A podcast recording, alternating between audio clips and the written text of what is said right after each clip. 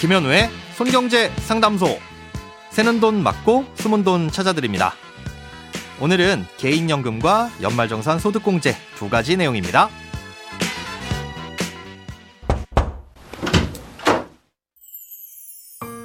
안녕하세요. 51세 직장인 애청자입니다. 두 가지 궁금한 점이 있어서 상담 요청드립니다. 첫 번째는 개인연금에 관련한 질문인데요. 증권사를 통해 개인연금을 가입하고 새 공제를 받고 있습니다. 새 자녀를 키우느라 가끔 납입을 못해서 많은 금액도 안 됩니다.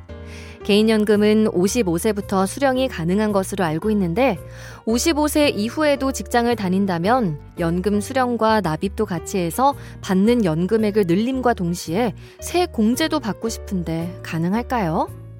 두 번째 질문은 연말 정산 시 전세자금 대출과 주택자금 대출 소득 공제입니다.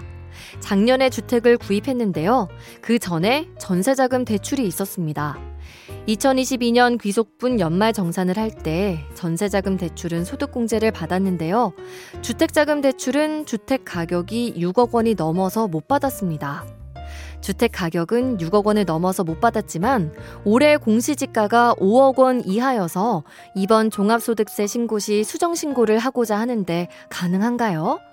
그리고 전세자금 대출과 주택자금 대출 두 가지를 같이 받을 수 있는 걸까요? 아니면 둘 중 한 가지만 선택해야 되는 걸까요? 네, 일단 첫 번째, 개인연금을 수령하면서 동시에 연금을 납입하면 연금액도 늘어나고 세액공제도 받을 수 있느냐는 질문에 대해 답변 드리겠습니다. 연금이 일단 개시되고 나면 그 계좌에는 아쉽게도 납입을 할 수가 없습니다. 그러니까 넣자마자 받는 연금액을 늘릴 수도 없는 거고요. 만약 55세가 되셨을 때도 일을 하고 계셔서 세액공제를 받고 싶은데 연금도 필요하시다면 일단 지금 가입하고 계신 개인연금은 수령하시고요. 그 다음 연금저축이나 IRP를 새로 개설하셔서 여기에 납입을 하시면 연금 수령과 동시에 세액공제도 받을 수 있습니다. 다만 이렇게 새로 가입한 개인연금은 5년 이상 가입 상태를 유지해야 그 이후부터 연금을 받을 수가 있습니다. 그런데 만약 55세부터 새롭게 가입했는데 58세에 퇴직하신다면 2년을 더 기다려야 연금으로 받을 수 있겠죠. 예, 그러니까 이걸 감안한다면 현재 납입하고 계신 개인연금은 납입을 중단하시고 지금부터 또 다른 연금저축 계좌를 새롭게 가입하신 뒤에 이 새로운 계좌에 지금부터 납입을 시작하셔서 연차를 쌓아 나가시는 게 방법이 될 수 있습니다. 예, 그렇게 해서 55세가 되시면 현재 가입하고 계신 오래된 개인연금부터 수령을 하시고요. 퇴직을 하시고 나면 나중에 가입한 개인연금을 수령하실 수 있겠죠. 예, 또 다른 방법은 나중에 퇴직금을 새롭게 가입하신 개인연금 계좌로 받으시는 겁니다. 예, 개인이 납입하던 연금 계좌에 퇴직금을 받으면 5년을 채우지 않아도 연금으로 수령을 할 수 있는데요.